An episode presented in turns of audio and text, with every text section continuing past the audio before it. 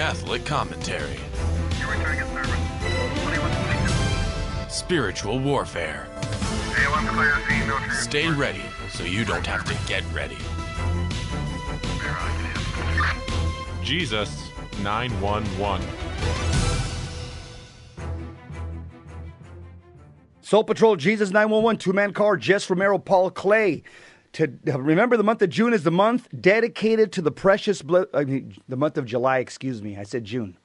the month of July is dedicated to the precious blood of Jesus Christ since 1849 by Venerable Pius IX. This devotion is as old as Christianity. It goes back to the New Testament.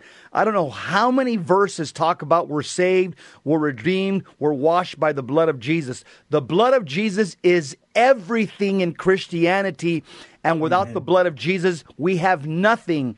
That's why, as Catholics, mm. we have such an advantage that we can actually receive the body and blood of Jesus Christ, soul and divinity, in Holy Communion every day.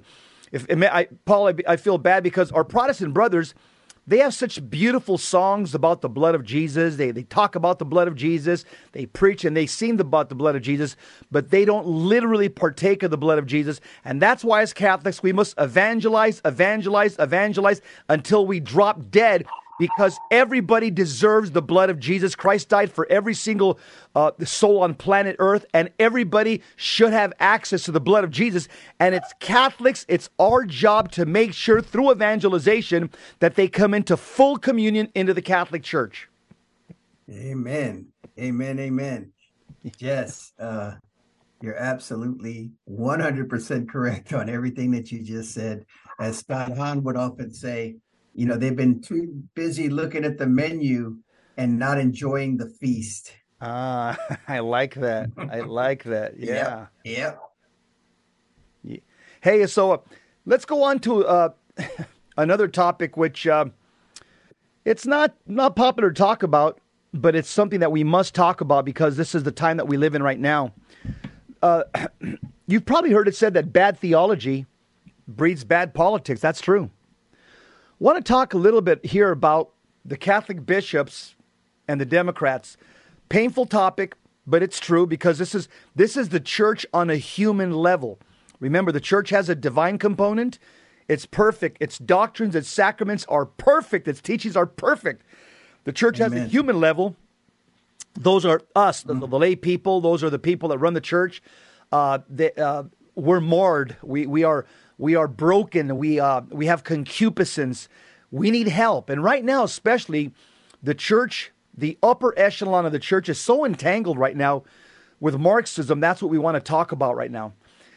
One mm-hmm. one ingredient related to the church's leadership, especially here in America, that is common to the collapse of both the church as well as the nation, is the current the current of Marxism so prevalent within the U.S. hierarchy. And by the way, next week we're going to have a conference over in front of the USCCB headquarters. I'm going to be uh, one of the speakers there, uh, and we're going to be asking the bishops.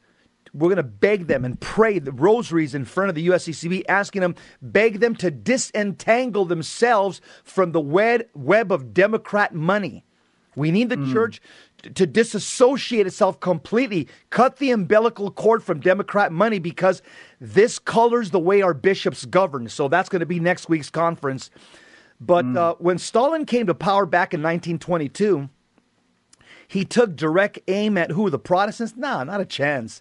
The Jews? Nope. The Muslims? No. He took direct aim at the Catholic Church and set about an immediate campaign to destabilize her. While, while it all does seem to smack of conspiracy theory stuff, remember that many of the so called conspiracy theories over the past few years have proven to be much more than a theory. And the same is true here. Uh. But I think the biggest story not told in modern American history, while it's true that some of this has played out as what appears to be strictly Catholic civil wars, there's another dynamic much less obvious, which is no less present than the theological battles. The culture wars in the United States, it could be argued, really began first inside the Catholic Church, as Marxist notions and applications of socialism began to take root alongside theological errors. All somebody yes. needs to do, yeah, go ahead, Paul. Yeah, just a little quick comment. You know, when we when we re- remember back at the apparition when our Blessed Mother warned us that the errors of Russia would spread, we tend mm-hmm. to think mm-hmm. we th- we tend to think geographically. We think of North Korea, China, but you know, I noticed that you know when the Bible gives us a warning, the Bible's talking about the church. It's never talking about the world because the world is already in a you know in a hopeless state. Uh, they're they're in slavery.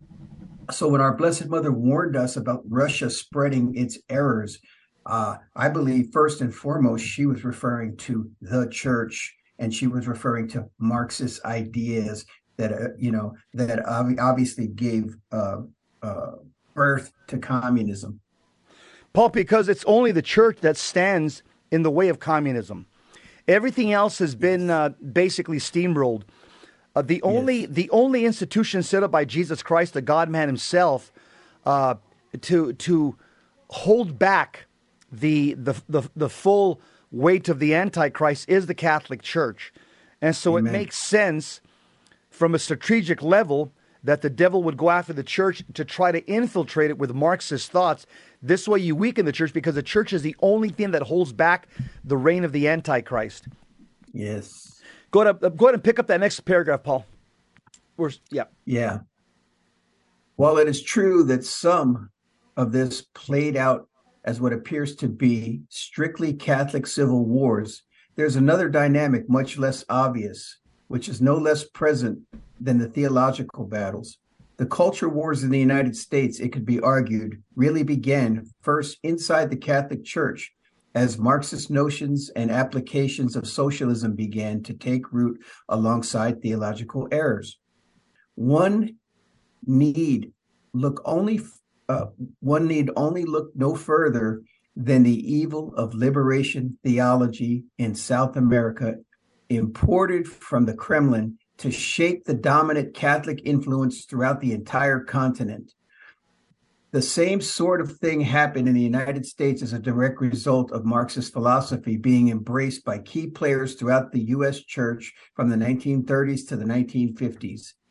That generation set the stage for what could become in the Catholic Church in America a broad based movement and coalition of like minded fellow travelers intent on not just destabilizing the church, but also the country.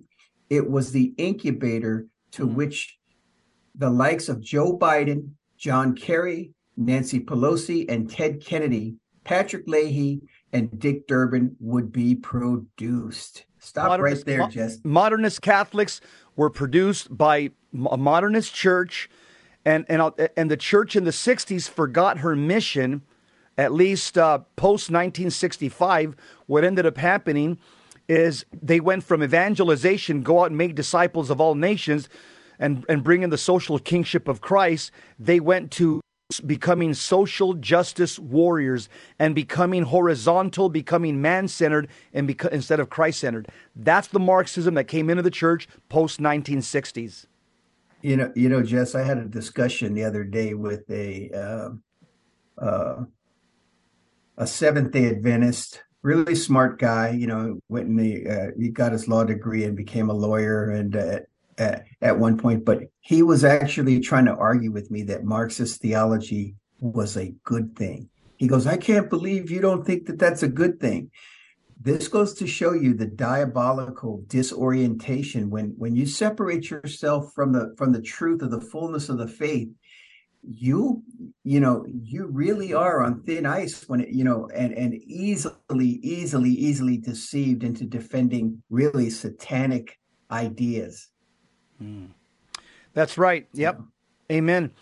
Uh, it goes on to say here the uh, likewise the nation's catholic universities like their secular counterparts were also invaded and overtaken by marxist ideology.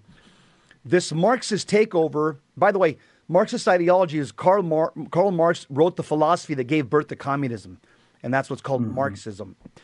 The Marxist takeover happened in many in many smaller, almost unknown or little remembered skirmishes. Barack Obama, for example, long before he became the community organizer in chief, learned those skills in the same incubator that his future Capitol Catholic allies were nurtured in. Saul Alinsky partnered up with the Catholic Church in, 19, in Chicago in the 1930s and 1940s and began the entire campaign of so called community organizing. It was mm. under the auspices, get this, it was under the auspices of Catholic training in social justice seminars begun by Saul Alinsky, a communist, that Barack Obama got his training, even having the Chicago Archdiocese foot the bill for it. So Obama was trained on Catholic dollars they paid for his education to learn Marxism. And the entire Marxist mm. invasion of the U.S. church was done under the phony guise of social justice. And from its inception in 1969, it fit neatly in line with the agenda of the Democrat Party, which made the same appeal politically about justice that corrupt Catholic leaders were making theologically. In other words, Paul, uh, the political left and the theological left, both of them work together. Yes, no doubt about it. No doubt about it. Yeah. Uh, continuing on. Couple these new efforts by U.S. bishops with the historic alliance between Catholic immigrants and Democrats, and a powerful mach- uh, a powerful machine was created to change the course of the nation. With church leaders baptizing the Democratic agenda and Democratic leaders, many of whom were Catholic, no, uh, brandishing the blessing of the church in advance uh, to advance their plans. Well, hold it was a tapestry. Yeah. We'll, we'll, hold that thought. Jesus 911 two man car, talking about uh, unfortunately very painful the uh, the Marxist infiltration into the Catholic Church. Uh, I wish it wasn't so, but uh, I'm not an ostrich. I don't have my head in the sand. Come, Lord Jesus, come. We'll be right back. Stick around. Don't go anywhere.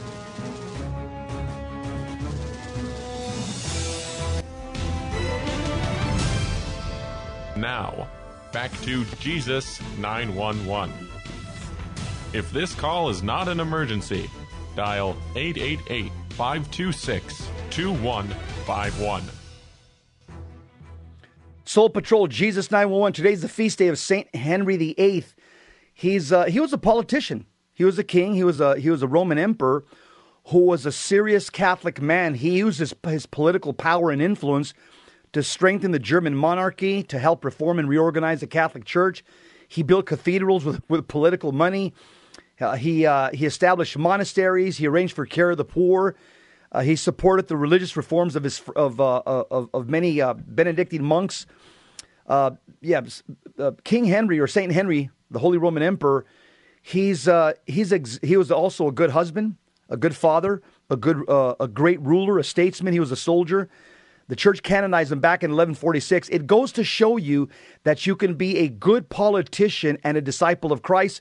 St. Henry II, pray for us. We're talking about the yeah. alliance, the alliance between Catholic, the, the, the Democrat uh, Party and the U.S. bishops. And this is what a lot of us as lay Catholics, we're screaming that they, that this umbilical cord gets cut because it's affecting the country, it's affecting us. Uh, it's it's it's it's uh, smearing the bride of Christ. Uh, yes. The church has a supernatural mission, not a natural mission. And our bishops have to cut the umbilical cord because they're swimming in millions of dollars of Democrat money. Paul, you were making a comment right before the break. Yeah. Yeah, and Jess, I'm glad you corrected that because you you mistakenly said uh, Saint Henry VIII not to oh, be shoot, shoot. we don't want we don't want that scoundrel being oh, uh, no. Oh you know, no. that scoundrel who uh, from england who divided the church you know uh no we're talking about uh saint henry the second. Yeah yeah. yeah, yeah. thanks paul. No I'm, you, you made the correction the, the second okay. time around but i was like oh we don't want to get people thinking henry the Eighth was some kind of saint.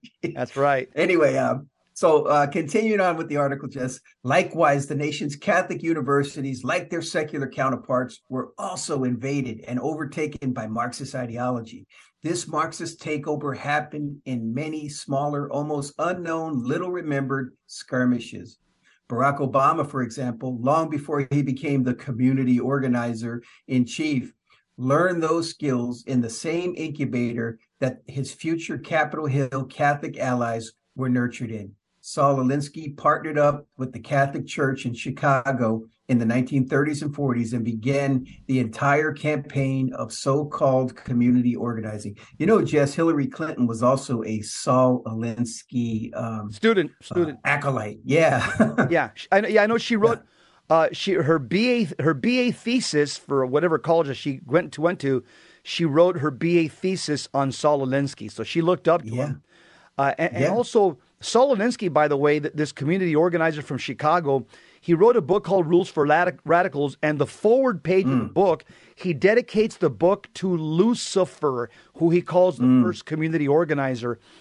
Uh, also says that he's on a video on the internet on YouTube. Uh, he was asked when he dies what's going to happen to him. He says, "When I die, I'm going to go to hell, and I'm going to be I'm going to organize hell. I'm going to be the greatest community organizer in hell." Uh, those are the words of Wow. Yeah, Well, you know, and it just goes to show you, just that, you know, on the one hand, these, you know, you know, these politicians, they they want so much to separate church from state, but in reality, no, they just want to separate the the true God, the one true God, from man.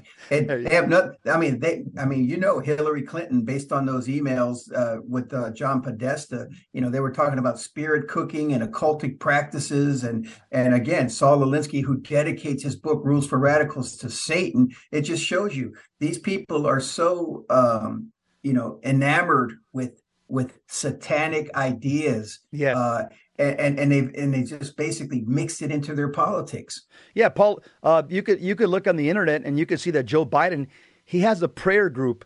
There, it's it, it's uh, it's an organized Oh, prayer really? group. Yeah, it's they're called Satanists and Witches for Biden. They're on the internet. They've got they they they they got several links. They're on social media.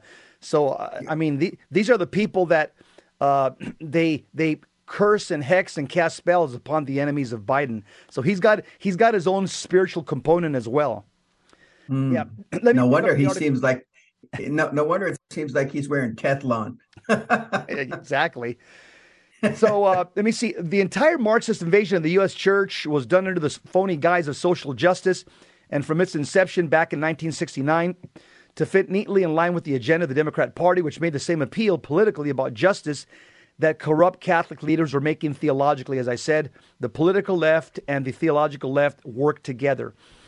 Couple mm-hmm. these new efforts by the U.S. bishops with the historic alliance between Catholic immigrants and Democrats, and a powerful machine was created to change the course of a nation. Okay, I already said that. Next, it mm-hmm. was a tapestry, and still is, of historic cooperation between church and state in a nation that seems to never tire of pointing at the infamous wall separating church and state.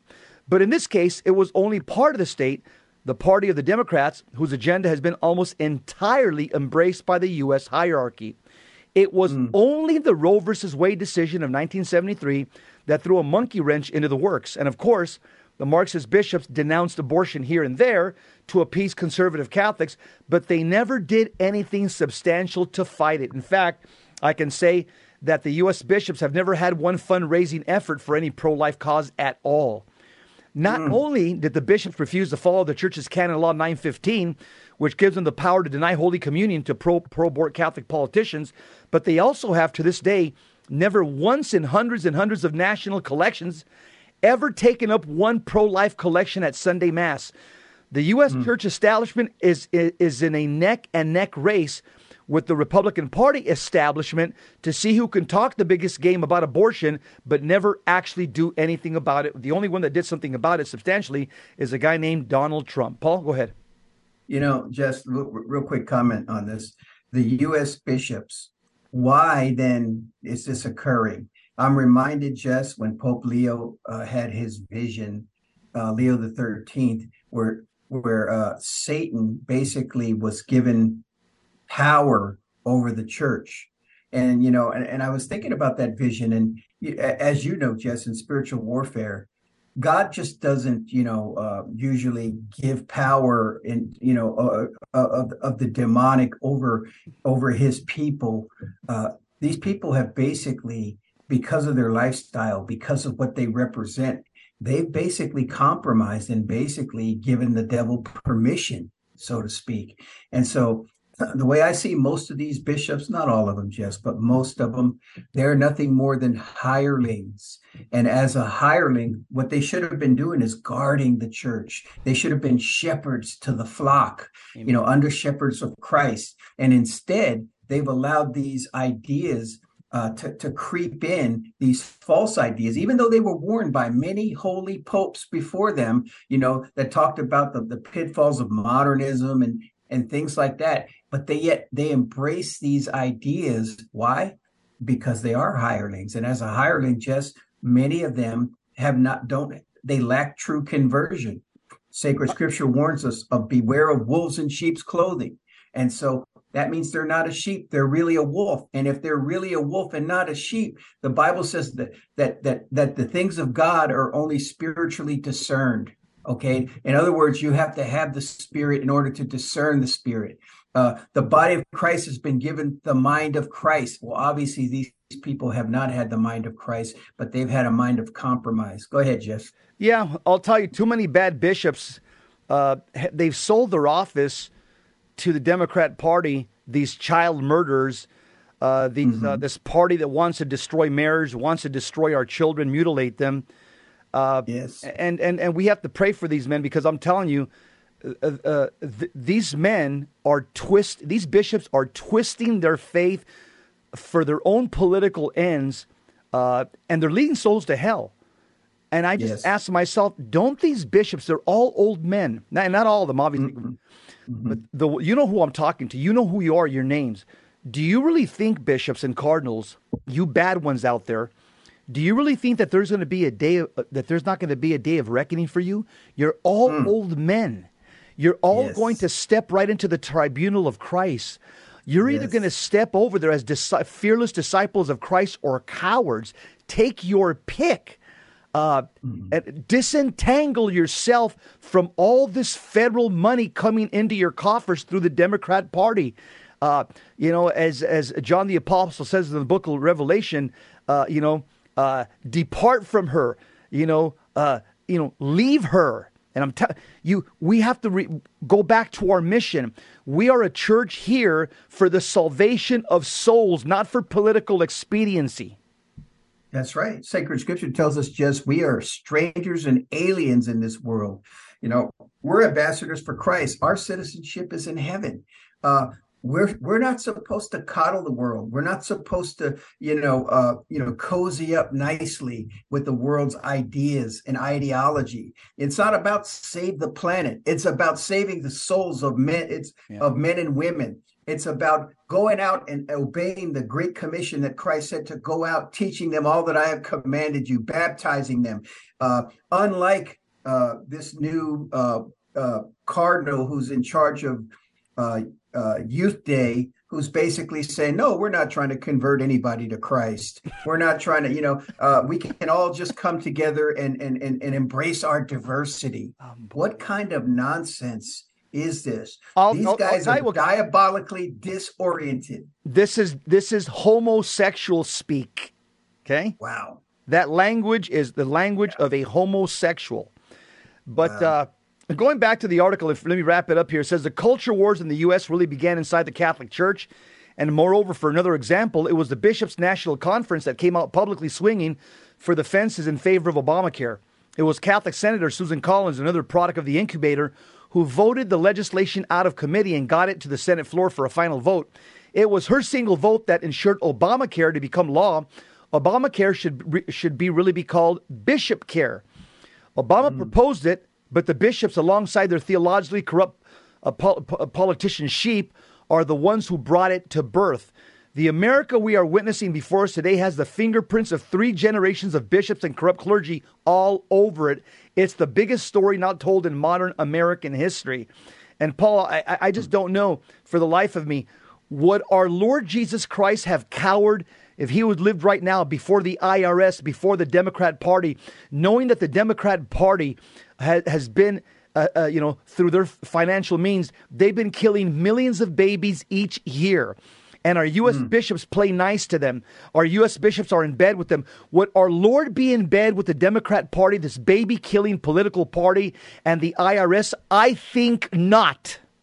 Mm, yeah, just like when you guys stood up uh, uh, against the Dodgers and and and and that that mockery that they were honoring these so-called sisters of perpetual indulgence Uh, the U. What, what was the message that came out of the bishops and out of the archdiocese? Oh, well, we we want to step back and just dialogue. You know what I mean? This is this is too much to stand up and honor and you know and put you know put it all out there to you know for the for the honor of Christ. We just want to dialogue with these people. oh, I just I, you can't make this stuff up. okay, you're listening to Jesus 911. Two man car. hey, our hope is in the Lord Jesus Christ. And uh, we'll be talking next about an incredible Catholic prayer called the Holy Face of Jesus. Stick around. Now, back to Jesus 911. If this call is not an emergency, dial 888 526 2151.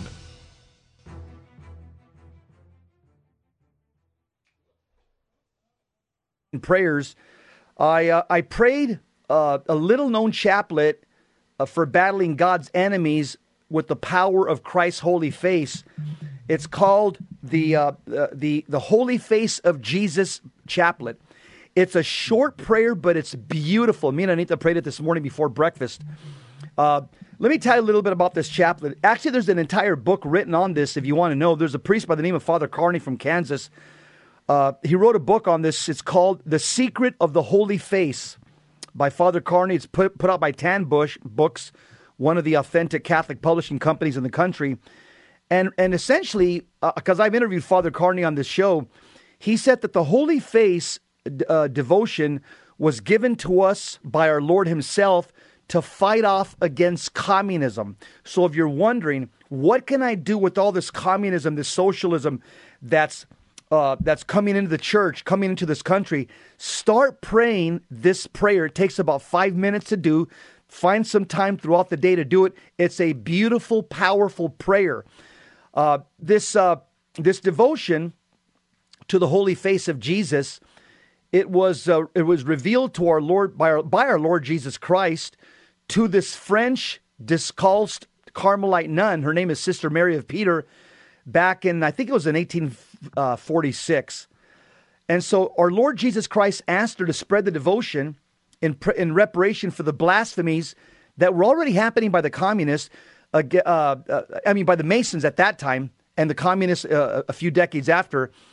But it's a prayer of reparation for the blasphemies against God and the profanation of Sunday. And so many saints in Catholic tradition have honored the holy face of Jesus. Just think about Veronica's veil. Veronica's veil. It's in the Vatican. Mm-hmm. The face of Jesus. It, that tradition about honoring the holy face of Jesus goes back two thousand years. Uh, with with uh, with Veronica wiping the face of Jesus, and Christ's face is emblazoned on a veil, which is in the Vatican today.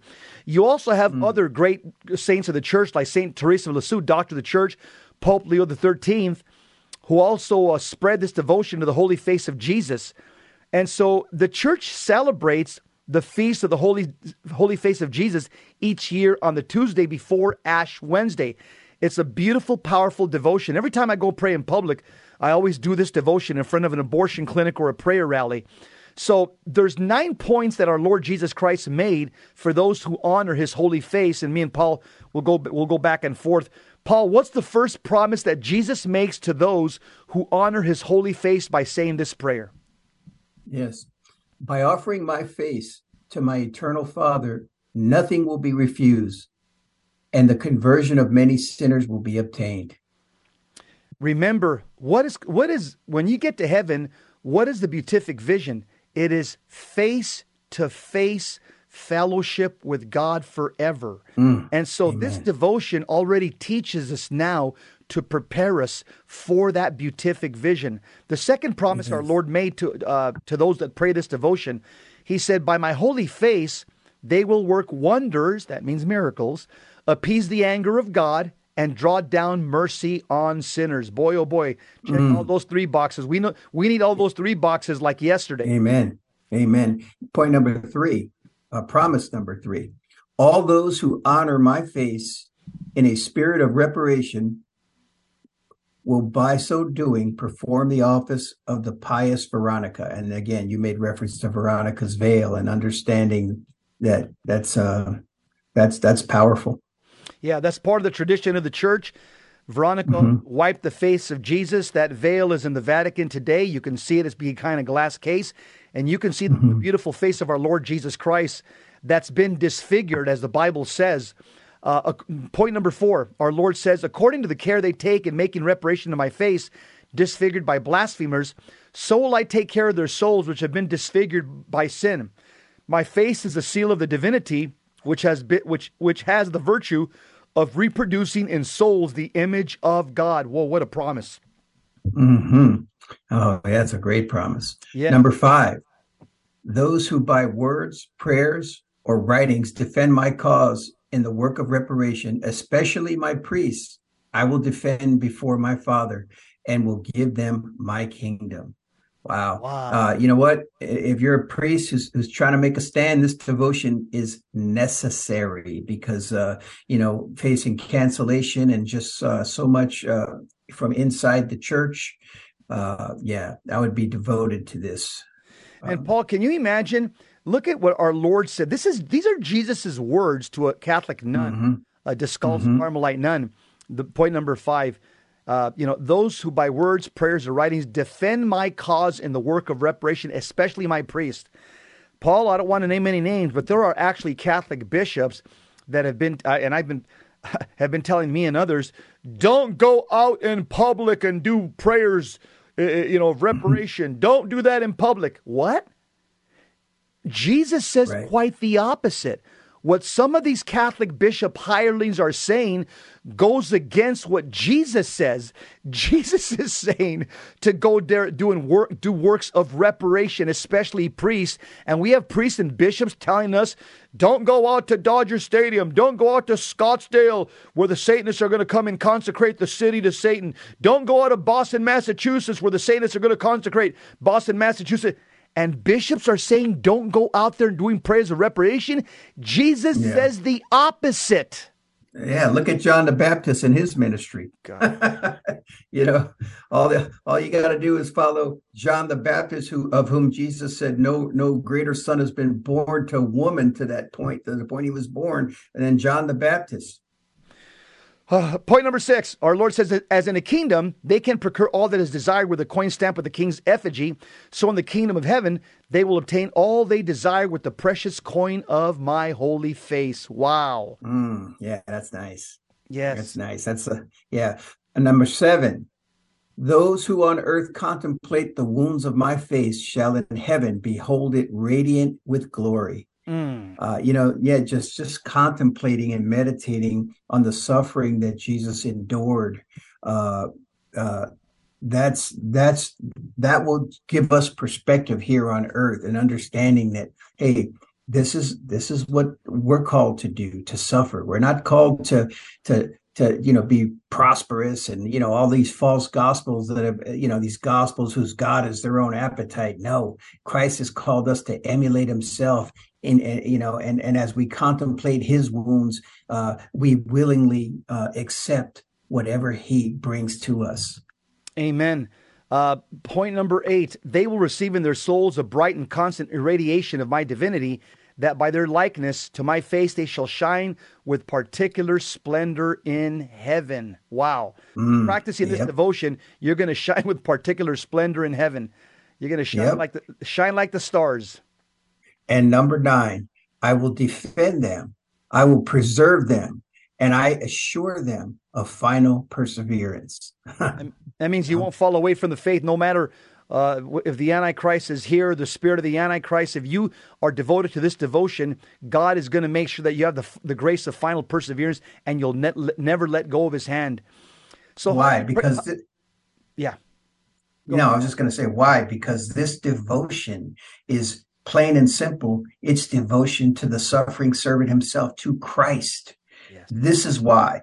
Uh, yeah, go ahead, Jess. You were going to say something.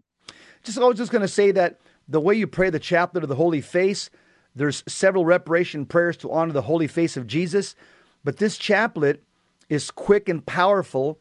Christ revealed this chaplet to Sister Mary of St. Peter to battle the enemies of God, especially communists. Did you hear that?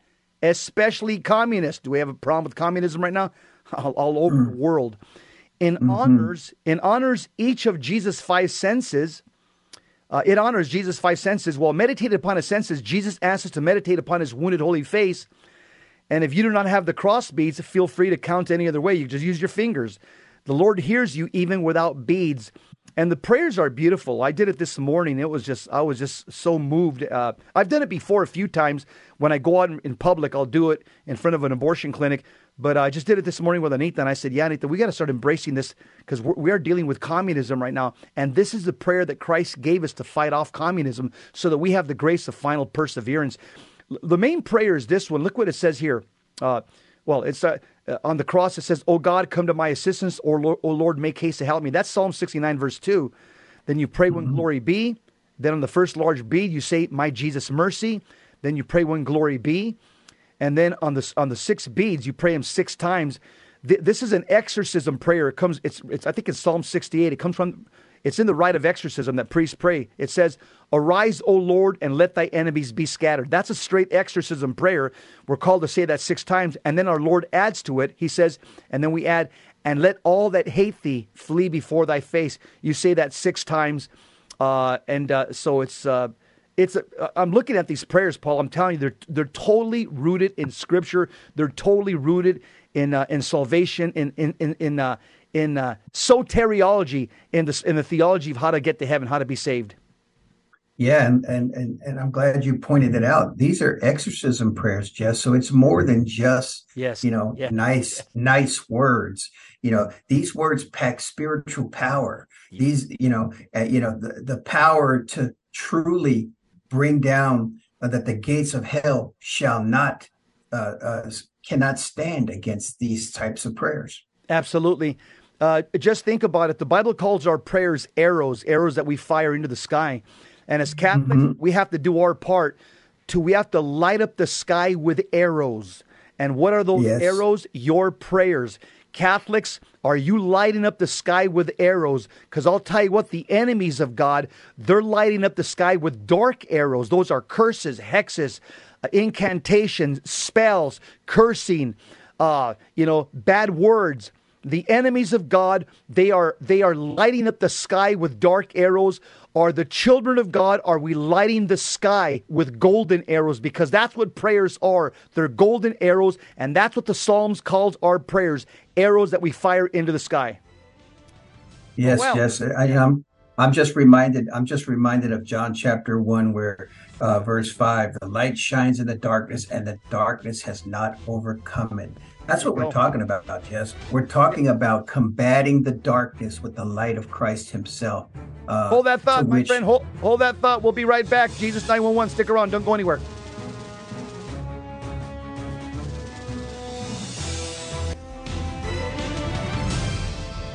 Now, back to Jesus 911. If this call is not an emergency, dial 888 526 2151.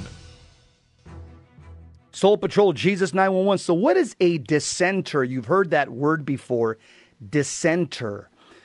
A dissenter is a person who dissents in matters of opinion, belief, uh, it could be maybe a political dissenter to, to uh, decrees or ideas, or it could be a religious dissenter which, uh, which uh, disagrees or opposes what's been established by that religion.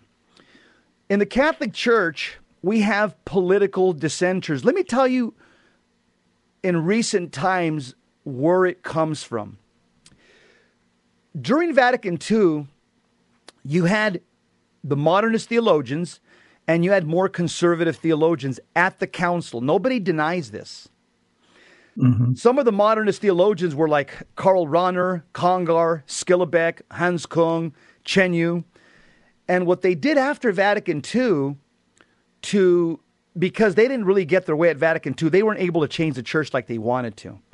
But they were able to insert some ambiguous statements but the way they did change the church is after Vatican II, the liberals, Rahner, Congar, Schillebeeckx, Kung, Chenu, and others, they formed a committee, a, the- a theological commission, and they came out with a theological journal called the Concilium in 1965.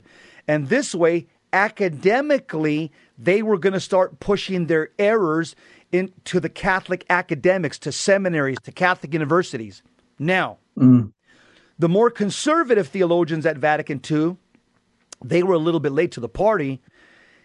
It, they also got together and said, "Hey, these guys are these guys are moving the church in a direction that the church never intended to go." So the more conservative ones, like de Lubac, uh, at the, at the time, Ratzinger, and others, they founded a theological journal called Communo, Communio in 1972 that was promoting again uh, the perennial teachings of the church in orthodoxy. And so this is what happened, and, and and they've been battling ever since. Both of them have academic journals, and you know, people like Scott Hahn and you know the academics of our church, bishops, and a lot of priests with PhDs. They either they either uh, subscribe to the liberal uh, journal, which is Concilium, or the Orthodox journal, which is Communio. And so any any academic in the Catholic Church, priest, bishop, theologian, they're cutting their teeth on one of these two journals that comes out several times a year. So this is how both sides are really trying to influence people post 1965. Now, um, as Catholics, some people will ask us, Paul, well, you guys are just lay people. You don't have the uh, competence or ability to to make any uh, any criticisms of our leadership. Yes, we do. Yes, we do. The church permits mm-hmm. that. Okay. In Paragraph. It's in paragraph 907 of the Catechism. So let me read it in case somebody is saying you and Paul shouldn't be saying the things you say. Let me read what this is. This is official church teaching post 1965. It says, in accord with the knowledge, competence, and preeminence which they possess, is talking about lay people. Lay people have the right and even at times a duty. No, mm. duty, those are military words duty, obligation. Mm-hmm. A duty to manifest to the sacred pastors their opinion on matters which pertain to the good of the church. And they have a right to make their opinion known to other Christian faithful. That's what we're doing with these podcasts mm-hmm. with due regard to the integrity of faith and morals and reverence toward their pastors and with consideration for the common good and the dignity of persons. So, so that's that's the foundation that we stand on as lay Yes. Catholics to podcast, to write articles, to blog, and to make statements when we see some of our shepherds acting like hirelings, Paul. Amen. You know, uh, Jess, uh, how, how's the audio? Sounds very Yeah, loud. I, I can hear you. I can hear you. I can hear you. Oh, yeah. Okay.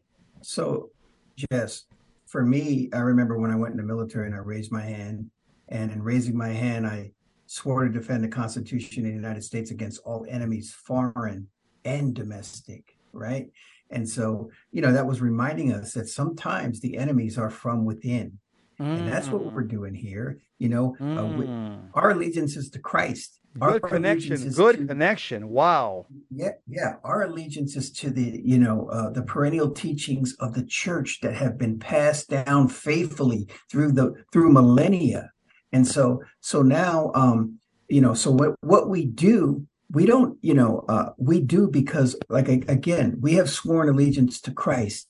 And you know to those those words you use, Jess, uh, you know, concilium and com- uh, communio.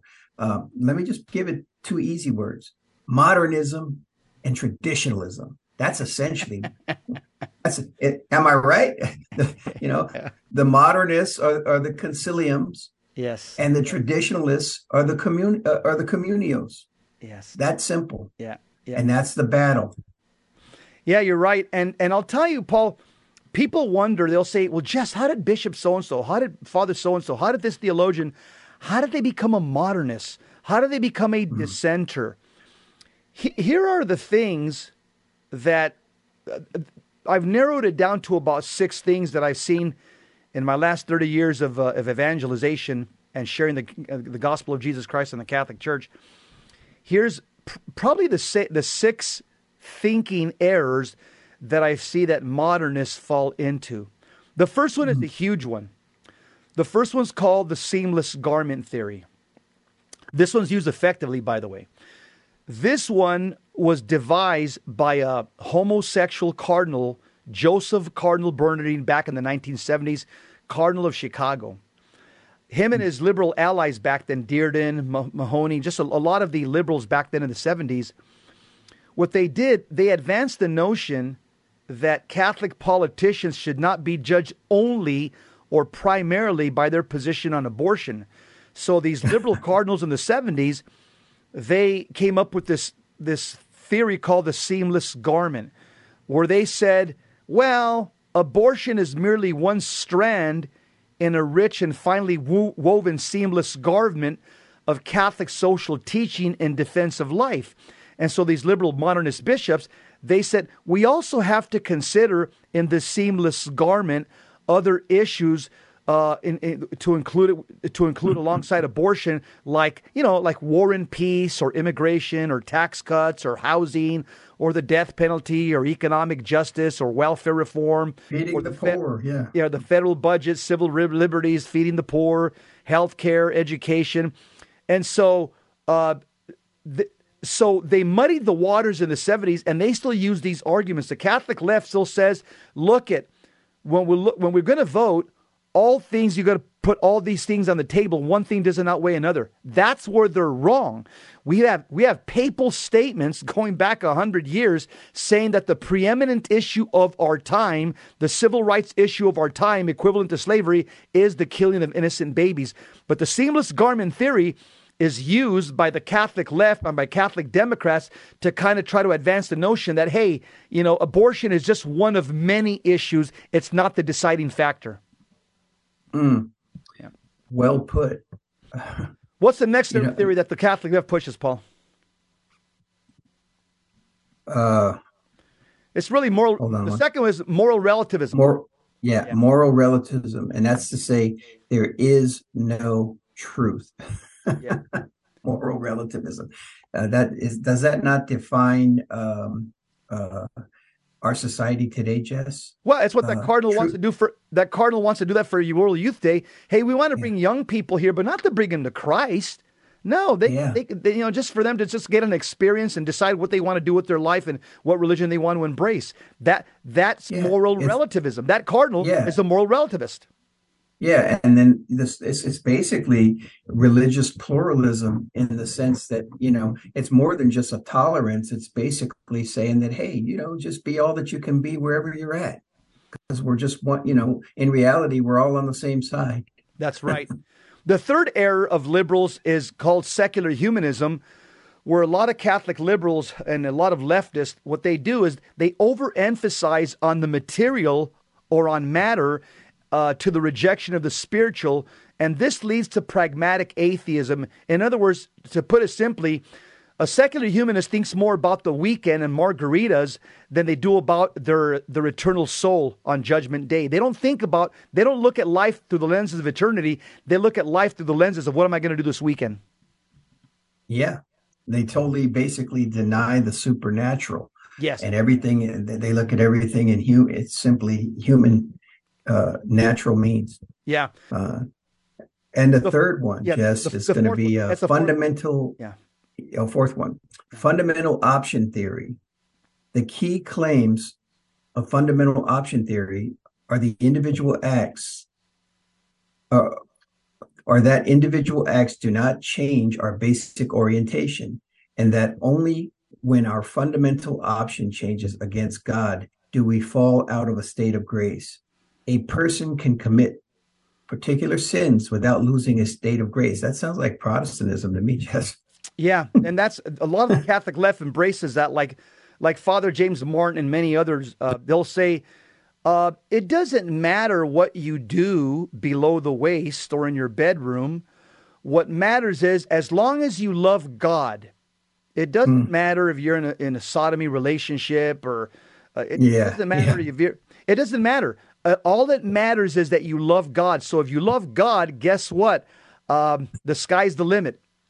Yeah, well, let me let me let me give you some scripture on that. Uh, you say you believe in God, you do well, but I tell you, the devil believes in God and he trembles. You know, so so so the so-called faith that the devil has is doing him absolutely no good, And so far, Jesus said, if you love me, obey me, then you are my disciples. Uh, you know, so then the opposite of that is true.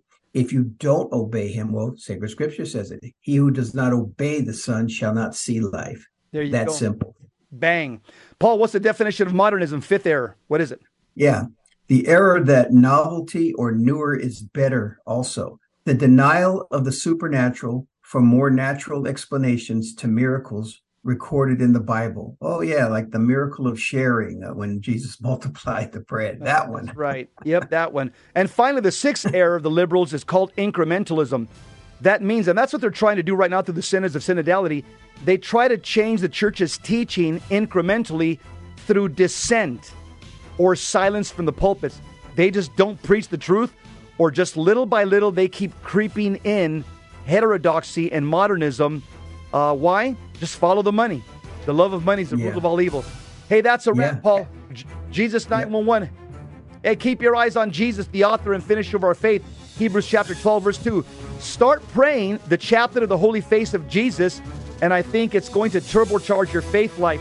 Up next, Gary Michuta, Hands On Apologetics, coming to you from the Midwest Command Center. As for me and Paul, EOW, end of watch. We are out. God bless you. Keep the faith. Long live Christ the King. Amen.